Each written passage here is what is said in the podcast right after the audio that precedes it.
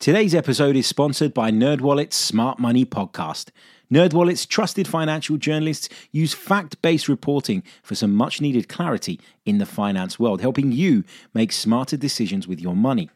The nerds have helped me get smarter about things like planning for my tax bills so I don't dread April every year, producing a balanced budget, not just for football, and saving on travel because spending less on airfares means more money for an extra night and maybe a fancy dinner too. Listen to NerdWallet's Smart Money podcast on your favorite podcast app. Future you will thank you.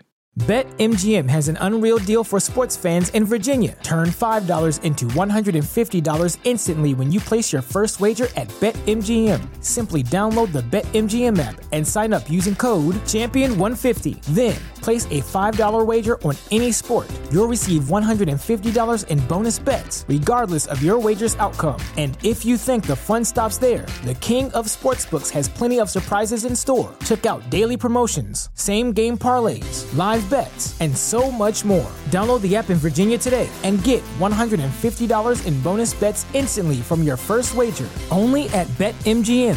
BetMGM and GameSense remind you to play responsibly. See BetMGM.com for terms. 21 plus only, Virginia only. New customer offer, subject to eligibility requirements. Rewards are non withdrawable bonus bets that expire in seven days. Please gamble responsibly. Gambling problem? Call 1 800 Gambler. Promotional offer not available in Washington, D.C. I'm Martin Tyler, and you're listening to Harry Symeou.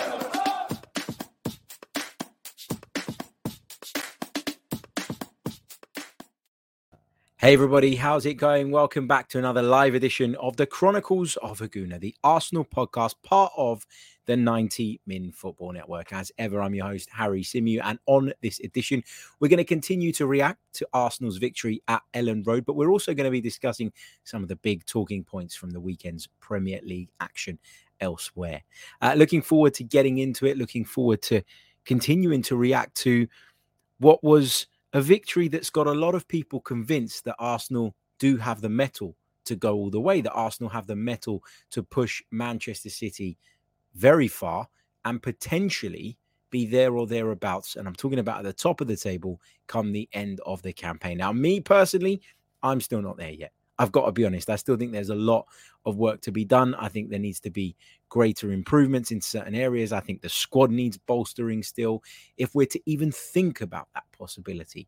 But uh, we're going to talk about the positives from yesterday because there are some positives, despite their performance, particularly in the second half, being not great and you know we struggled. There's there's no getting away from that. But what did it tell us about arsenal's character?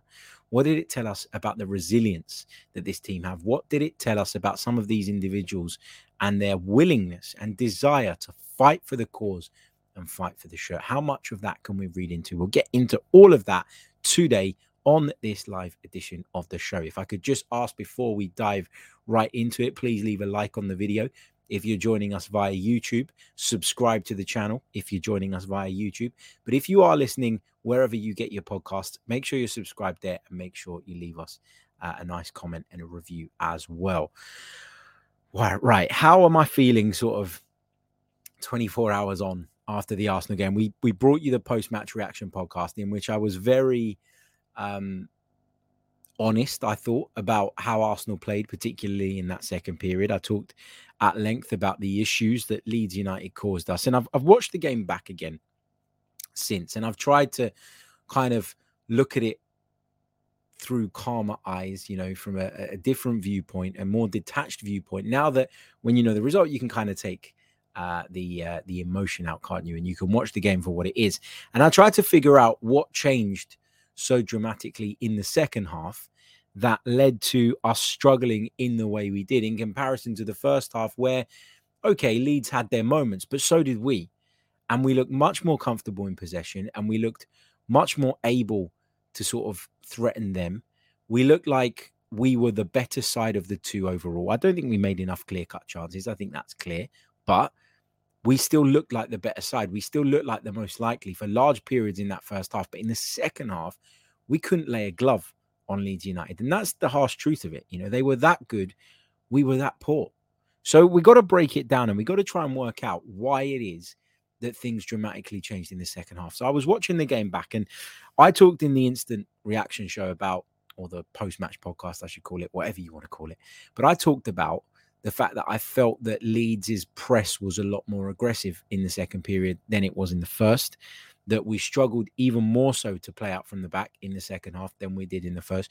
So, what changed? Well, I don't think what Arsenal were trying to do changed at all.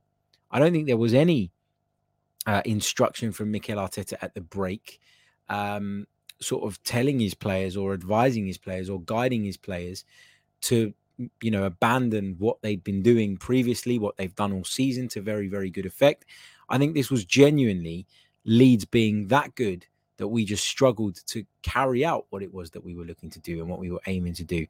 I think in the first half, they were quite happy for the centre backs to have the ball. They were quite happy for them to get on the ball and and what they were looking to do was shut out those passing lanes to the likes of Thomas Partey, who every time he got the ball was, uh, you know, swarmed around by a bunch of white shirts. And I thought they triggered their press uh, at times when we moved the ball out to the fullbacks as well. So it felt like Leeds were quite happy to concede possession in, in one particular area, the area occupied by our, uh, I was going to say fullbacks, but I mean centre backs. And once we tried to progress things further, they would step in and they would try to be aggressive and they try and get in and amongst us and they try and win the ball back. But in the second half, they took it all up a level. The press begun with our centre backs. The press found itself knocking on Aaron Ramsdale's door at times as well. And that's because Leeds were trailing. Leeds needed to be more aggressive. Leeds needed to force the issue more than they had done in the first half, up until, of course, Bukayo Saka's goal. And we just couldn't live with it. You know, you watch it back again. I don't think I've ever seen William Saliba look so uncomfortable on the ball at centre back. I think I, you know, Tomiyasu playing at left back, as I talked about yesterday, I don't think was the right decision in hindsight. Easy to say that with hindsight. I acknowledge that.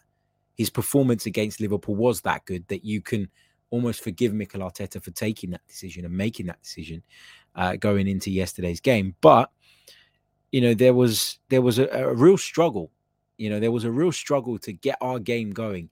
And Leeds, to their credit, did everything to disrupt our rhythm, everything to disrupt our flow, and they did it all to great effect. Then you've got to praise them for that. You've got to give them a lot of credit for that.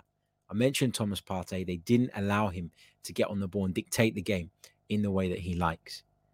They didn't allow Gabby Martinelli to isolate the fullback. He was very often, as soon as he got the ball, surrounded by two, three players at times. And the same could be said on the other side of Bukayo Saka. Now, that doesn't happen just because Jesse Marsh has, you know, identified those players as threats. That happens because Leeds put everything into it, their heart and soul into it. And, you know, just like when we came away from Old Trafford and we were beaten I was sitting here and I was talking about how frustrating it was and how we had to be positive about the performance at the very least and how Arsenal deserved a lot of credit that day despite actually coming away empty handed and with zero points. And so if I was going to take that stance that day, it's only fair that I don't sit here and pretend that Arsenal were the better side yesterday and that I don't sit here and pretend that Arsenal deserved all three points. I think we found a way in the end. We ground it out. There was certainly a bit of luck on our part as well. There's no question about that whatsoever. But as Mikel Arteta described it post match, we found a way to win. And when you can do that, it's a good sign. But you keep performing like that, you keep playing like that. It's the same thing I say about Spurs. It's the same thing I say about a lot of teams. If you can't maintain a certain level of performance, you'll only be able to coast by on the odd occasion. You know, on any given day, we lose that game yesterday. You know, on any other day, we get beaten by a very strong, very spirited Leeds United side. But instead, we found a way. And as I say, we rode our luck at times, but we got there. And what does that do for the morale? Is that a bigger morale boost than going there and winning 2 0? Probably. Probably because it starts to make you feel an air of invincibility. You know, that it, it makes you feel that even when we're not playing at our best, we don't need to panic. We don't need to stress because we can still impact the game and we can still find a way through this. And I think that's what you know you get from days like that that valuable experience that tells you that even when you're not at your brilliant best you can ride through storms that you're all in it together as a group and if you do fight together the chances are you probably come through it with a decent result, and you probably come through it with what you're looking for. Let's go over to the chat. Let's say a few hellos. Uh, let's say hello to Vlad, who says, Good afternoon, Harry, and all you Gooners. Really happy with that win. All things considered, that was always going to be one of the toughest away games all season. So I'm really pleased to get all three. Uh, big hello to Clock and Seb, uh, to James Bond, uh, to uh, Jaya, who says, No one wants to accept how much better we are now. The team's growing collectively, and Gabriel is a better defender than he was last year. Uh, Steve says, miles too soon to talk about titles, in my opinion. I'm just enjoying the ride. You and me both, mate. Um, o Session says, first time catching the show live. Uh, great job. Love from uh, Indianapolis. Uh, brilliant. Uh, shout out to you, mate. And uh, thanks for tuning in. Uh, Candale says, Arsenal will win matches. Um, yeah, I, look, we're winning them. we're winning them at the moment. Nine out of the first 10. You can't complain, can you? Jason says, Afternoon, lads. Glad I couldn't watch that game. My nerves wouldn't have been able to handle it. I tell you what, that was as stressed as I've been during an Arsenal game for a long, long time. That second half was brutal. And um, it was interesting as well because those of you based in the UK will know that the game wasn't televised. It wasn't televised here. You couldn't find it um, on any UK channel, you couldn't find it on a British channel. And uh, I went round to um, a relative's house to watch the game on a foreign channel. And I sat down and I was watching it. But obviously, with a lot of these things, the game was obviously or, or the stream is, it a, is that what you call it the, the pictures the the broadcast was a few seconds behind um, maybe a bit longer than that maybe close to a minute and so what I decided to do during the game was obviously because the last thing you want is someone texting you or calling you or tweeting you or whatever, and then it spoils what's happening in the game. So I put my phone on do not disturb. I put it on the other side of the room and I just focused on the game. But when it got to stoppage time after the whole Gabriel incident with Patrick Bamford, I couldn't bear to to watch it anymore knowing that I was behind knowing that there were people in the world that knew whether we'd got over the line and whether the full-time whistle had gone whilst I was sitting there agonizing over things as Leeds were putting the ball in the penalty area. So I went and got my phone and I checked. I checked on my phone to make sure that the game was done and that it had finished 1-0 before it started coming through on my pictures just because I wanted to save myself of a minute's more stress it was that bad it was horrible horrible, horrible afternoon. Uh, but we got through it. And that feeling, that satisfactory feeling that you get when you come through a game like that, you have to say um, it is great. And as, that's why I talk about it maybe potentially being more of a morale boost to the players than had they sort of come through that game unscathed without having gone through the things we've gone through character building, I think is what they call it. Uh, big hello to Dave, who says, Hi, Gooners. Hope everybody's good. Hope you're well, mate. Uh, Gooner Colt says, Harry, that game was simple. We were better in the first half and lost our legs completely in the second. And with a team of that tempo, once the legs go, so does the mind. We need depth in January badly. I do think the fitness thing is a big issue. I do think that was a problem. But that's not to say that we've got unfit players or we're not at the level required it's because of the schedule that we've had to deal with. And I know there are other teams that have been through similar things, but you know, some of those players have had to play in the Europa League and had to play in the Premier League just days later on more than one occasion. You think about where we were in midweek, we were in the Arctic Circle in Norway against Bodo Glimt. We returned back on Friday, and on Sunday, we've got to travel up to Elland Road to play a very, very I don't want to say strong because their league position maybe suggests otherwise at the moment, and maybe that's too strong a term. But a side that we're always going to be up for it in a ground that is always bouncing and rocking. Um, and you know, when you come back off those European games and particularly the away trips, sometimes it's tricky, and it was tricky for us, but we got through it. Um, I do think we need more depth. I, I, totally agree, and it's why for me the title talk is premature. Um, but you know, if you'd have told me at the start of the season we'd be four points clear now, I would have told you you're mad. So I'm going to take this and I'm going to enjoy it for now at least. Uh, Book Sahar joins us from Abu Dhabi. Big hello to Mike as well.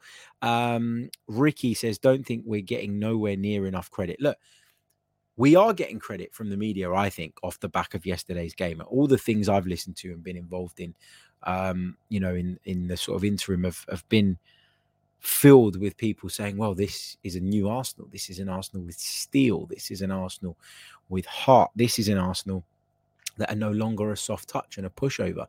And, you know, I, I tend to agree with a lot of that. But I think as Arsenal fans, if we don't sit and acknowledge that we were under par and don't acknowledge that there were problems and don't acknowledge that, you know, we need to do better, then where is that room for improvement? I don't think we can afford to get complacent. Our league position suggests that we're a much better side than we were last year, but we know that if we go on a disappointing run, we could quite easily end up back in a race for the top four. So, you know, we we take it, we enjoy it, we uh, love the success that we're currently having, but I think we also need to remain grounded. And I think looking back on yesterday and, and understanding where it is we were wrong and what Leeds brought to the table and, and the blueprint that Leeds clearly followed and, and how we can now work to solve that when we come up against other teams because you can bet your bottom dollar Southampton, for example, who we play next in the Premier League um, at St Mary's, will have looked at that game yesterday, will have identified specific things and specific tactics that Jesse Marsh used, and will look to try and do similar to us when we go there next weekend. So you know, people will suss you out and you need to constantly be evolving. You need to constantly be improving. And the only way you can do that is by being honest about where your team's at, honest about the performance that we saw yesterday, honest about where our vulnerabilities are. And I still think there are a few. And um and, and work to improve on those things so that we can hopefully be in a much better position to deal with that next time. Big hello to Lynn as well, who joins us. Uh, Steve says it was our worst performance of the season. As long as it's a one off and not the norm, I'll take it. Yeah, agreed. Uh, Clive says the team is back, cruising nicely. Uh, Reggie says, Harry, are we worrying about this a bit too much? It's clear that the big games and travel had the team mentally and physically fatigued. Yeah, you know, if this happens again next weekend, then I'll start to be concerned about it, maybe and I'll start to look at it as a wider issue. But I agree with you that right now, you know, whilst I'm being critical of the team and I'm critical of of sort of the way we allowed, um, you know, Leeds to to get the upper hand, I don't want to sort of make a bigger thing of it than it really needs to be. But yeah, look, I think we we have to acknowledge it, we have to understand it. But yeah, you're right. You know, we've had a difficult run. Um, loads and loads of comments, and we'll come back to the comments in just a little bit as well, um, because uh, there are loads, and uh, I'd love to get through uh, to as many of them as possible. But I just want to touch on some of the other weekend's Premier League action because I think it's important that we do that. You know, seeing as we're on our way to being Premier League champions, we kind of need to look at uh, what's going on elsewhere because obviously that plays a a key role in how we do. And the big, big result from the weekend was in the game between Liverpool and Manchester City. Now, I had a bet on Liverpool early in the week. I looked at some of the odds and I found them at three to one. Liverpool at Anfield, three to one. That was way too big for me. And so I had to jump on it. Um, so I went on and I, I placed a, a, cheeky little wager on, on Liverpool to win the game. And lo and behold, they did. Mo Salah uh, really stepped up for Liverpool yesterday after a start to the season that has prompted quite a bit of, in my opinion, unfair criticism of the Egyptian. I think he's a fantastic player. He's proven that um, for a number of years now at Liverpool. He's been a real key part of their success, the biggest part of their success under Jurgen Klopp. You have to say his, his goal scoring record is impeccable. Um, his pace is is frightening. You know, his dribbling ability is is superb.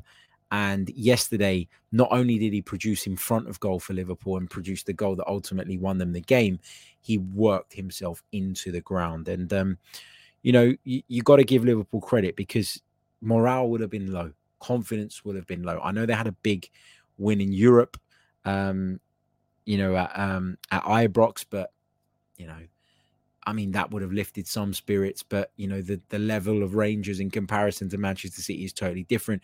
They've been beaten in the Premier League last time out by Arsenal. And you know, you felt that going into this game, City was, was strong favourites. That was reflected in the betting odds, as I say. But yeah, credit to Liverpool because they worked incredibly hard. Um, players like Joe Gomez played a huge part. Harvey Elliott was very, very good. Um, you know, even James Milner had to do a job yesterday. Firmino uh, has been brilliant as well this season, and Liverpool got, um, you know, got what they deserved in the end of it. Really and truly, there was one controversial moment in the game. Should there have been uh, a goal allowed for Manchester City? Phil Foden had a goal ruled out. Listen, let's be honest, you know, uh, and, and let's let's say it as it is. I think that the call was correct. I think that you know, pe- there are people out there that you know will say, "Oh, VAR's ruining football and VAR's killing football." And to a degree, VAR can be incredibly frustrating because there have been decisions made that just give us no confidence in the system off the back of how poor they are and how way off the mark they are. There's been inconsistencies in the way that a lot of these laws and rules are applied, and that drives me flipping mental as well. But you know, you have to say that I think there's probably two offences in the build up to that Manchester City goal. So first up, there's the foul on um, on Fabinho by Haaland. If you take it even further back, I think it comes from a corner, uh, the breakaway that is from Manchester City after um, after Ederson has made a great save from Mo Salah. So that's one. The second one is is the Fabinho foul. And the third one is that when you watch the replay, you'll probably find that actually when Erling Haaland, although he was well within his rights to challenge for it, when he does get a toe to the ball, I think you'll find that Alisson had both hands on the ball, which makes that illegal as well. So I think, you know, if City were to have any complaints over that, and I know they did, then you know you you've got to ask them to take off their uh, blue tinted glasses glasses because that there's no argument in that for me. It's it's a simple decision, um, and uh, and yeah, you know, it was it was the right call in the end, thanks to VAR. So, you know, VAR proving again in the big games that it's needed, and and proving again why we couldn't start the game at Leeds without it, because, um, you know, can you imagine? Can you imagine that Gabriel was sent off and that penalty stood in this in the last minute? Can you imagine that Patrick Bamford was uh, was allowed to uh, wheel away in celebration and continue celebrating the goal that he scored right at the start of the second period. So when you think about all of that, you know, VAR is necessary now. And we're at a point of no return, I think. You couldn't now just switch off VAR. You just couldn't do it um, because of, of sort of how much it's been embedded in our game right now. Um, but yeah, look, I, I think there were some sour grapes from uh, from the City fans um, and from some of the City camp as well. But at the end of the day, I mean, Jurgen Klopp said not Jurgen Klopp, I beg your pardon, Pep Guardiola said, well, this is Anfield, as if to kind of suggest that, you know, that decision or the decision that was taken was was taken purely because it was at Anfield. Look, we can have a debate about that another time. There is a thing, in my opinion, where there are certain grounds and certain teams who have an aura about them that does subconsciously influence officials in giving decisions um, in their favor. But at the same time, when the call is right, that's not the time to wheel that out you know that criticism or that theory whatever you want to call it it's not the time to wheel it out after the var has made the correct call and they did make the correct call um, elsewhere in the premier league chelsea won again um, 2-0 win at Aston Villa, a double from Mason Mount. Uh, first, he capitalized on Tyrone Mings' mistake after about six or so minutes. Uh, and then, of course, he scored a cracking free kick in the second half, which was a great free kick. But Emi Martinez should save that. I'm sorry. Like, there were a lot of Arsenal fans who were really upset when he left. And there were a lot of Arsenal fans who insisted for a long time that we made a grave mistake in letting him go. And maybe that argument has some validity and some credence because he's gone on for the most part to be a good goalkeeper, but he's always had mistakes in him. And when you see those mistakes, it reminds you of why he never got to where he wanted to get to at Arsenal in the first place. That free kick from Mason Mount, it moves. Okay. It does. But you cannot tell me that any goalkeeper should be beaten in the middle of his goal like that. Shocking, shocking, shocking goalkeeping. I'm sorry. Credit to Mason Mount. Lovely strike on target from that distance. That's what you want as a forward player. You want to work the goalkeeper. The goalkeeper was was all over the shop, in my opinion. There, and look, credit to Chelsea because it's another win under Graham Potter, who continues uh, to get you know good things out of this Chelsea side. Was their performance the best yesterday? No. Uh, Villa were good for large periods of time as well. But one of the interesting things about Potter at Chelsea is that he's been able to um, he's been able to make a lot of changes in each of the games and still maintain a certain level. I said it on the 90 Min show earlier today, um, which you can check out, by the way, on the 90 Min YouTube channel. I said that he's a bit like a kid at Christmas, right? He's come into a club where he's got loads of options, lots of new toys, and I don't think he really knows what he wants to do with it yet. I think he's still working on it. I think he's still feeling it out.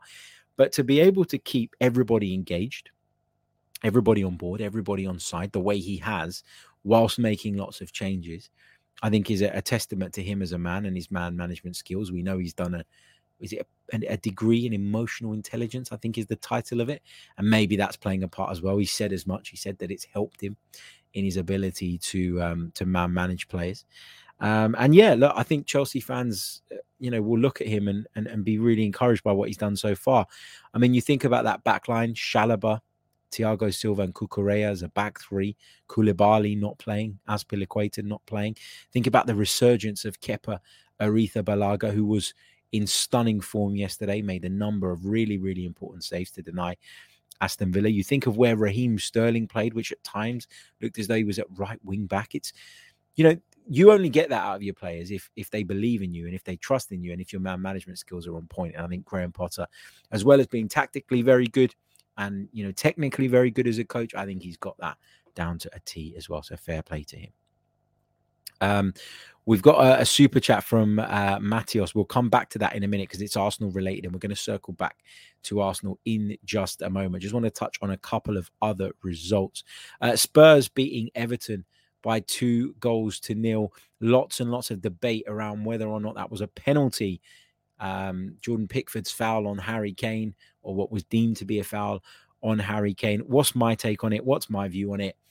It is a penalty as far as I'm concerned. But Harry Kane has made an absolute meal out of it. And and that's fine. You know, most players would.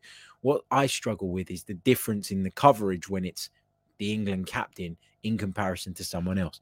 I said to Grizz Khan on the 90 Min show earlier today, if somebody took Harry Kane out of that scenario and replaced him with Luis Suarez, the reaction would have been so, so different. And that's what drives me a little bit mad. It's that there are players that do certain things, that get away with certain things, that show gamesmanship in, in a way that lots of others do as well. So it's not to say it's uncommon, it's not to say they're the only ones. But there always seems to be a different reaction depending on who it is and, and depending on the reputation that precedes them. And I feel a little bit sorry for um, some players who over the years have been sort of branded as divers, whilst Harry Kane is either leaning into people and, and putting them off balance and causing them problems and or you know throwing himself down pretty easily. Like he says that you know he, he got to the ball first and pickford took him out. I think that's what he said in his interview. But did he really take him out? Was that enough from pickford to send him flying the way he went? Personally i think he was already on his way down. Look it is a penalty because it's reckless from pickford. But I just think if somebody else had gone down in that manner, somebody foreign, for example, um, you know, a Spanish player, an Italian player, we would have heard about how this is something that we don't want to allow in our English game, etc., etc. So, I think um, I think that's the frustration for a lot of people.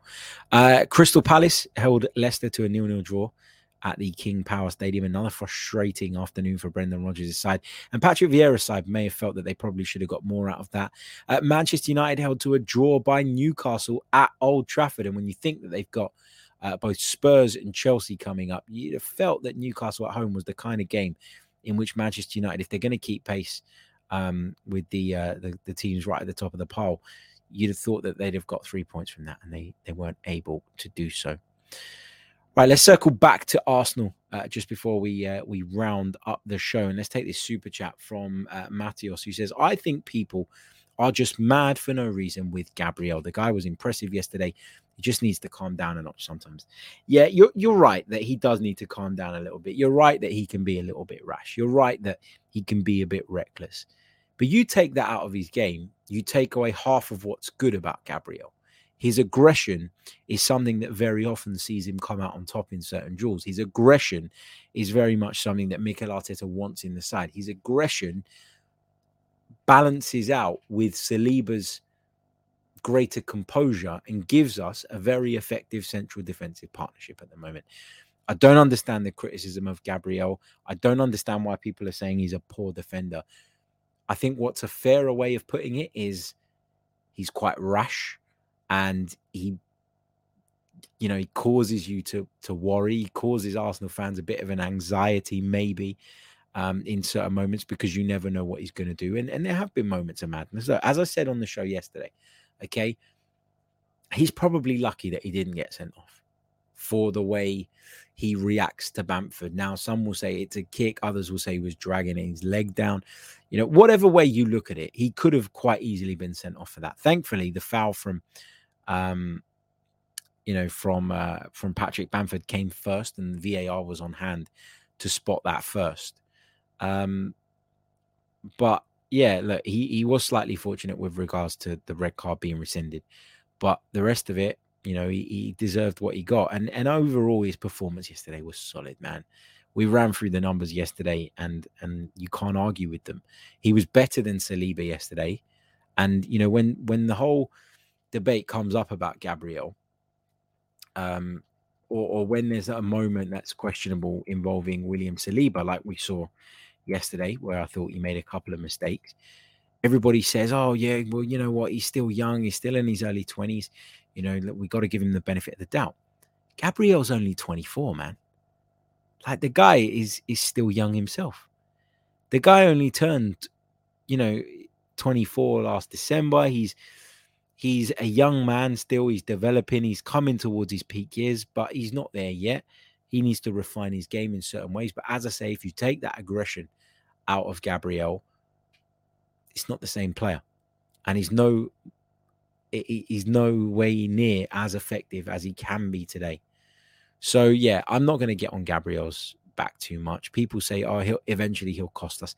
Maybe he will eventually make a big mistake that costs us, but it's it's risk and reward, right? That's the risk you take to have a front foot defender, um, you know, like uh, like Gabriel, and and a lot of the time, the fact that he is so f- on the front foot is what allows us to squeeze up into the the opposition's half, and it's what allows us to dominate possession in the opposition half in the way that we've done so frequently so far this season. Um, Dave Atkinson says, Harry, if that's a red card, then I'm going to stop watching football. Look, I don't think that there was enough there to warrant a red card. But I think based on what we've seen in recent years, if you do kind of make that kicking out motion, then you're giving the referee a decision to make. And unfortunately, over the years, we've seen that only go one way. Now, again, if I were the referee, I wouldn't send him off. But I think you can understand why Leeds were asking for it. The problem was that Bamford had committed a foul in the first place. And um, and that's what got us off the hook in the end. But it was still stupid from Gabriel. It was still needless from Gabriel. And it was still Gabriel who, you know, lost his head in that situation. Patrick Bamford knew exactly what he was doing. Gabriel was rattled. Gabriel was was wound up and almost almost pressed the self destruct button. Um, but as I say, he was fortunate in that the foul had occurred first, and he was fortunate that you know VAR was in play because people keep banging on about how much better the game would be without it. Well, I beg to differ because we wouldn't have an extra two points on the board uh, if it wasn't in play yesterday. Okay, guys, I'm going to leave it there. Uh, thank you all so, so, so much uh, for tuning in and joining me. Always appreciated. Please uh, do leave a like on the video. Please do subscribe to the channel if you're new as well. And if you're listening uh, from wherever you get your podcast, make sure you leave us a review there as well. My thanks to all the guys in the live chat, guys and girls in the live chat. My thanks uh, to everybody who contributed with a comment and uh, we'll be back very, very soon with some more Arsenal related content. Until then, take care of yourselves, stay safe, all the best. I'm Martin Tyler, and you're listening to Harry Symeou.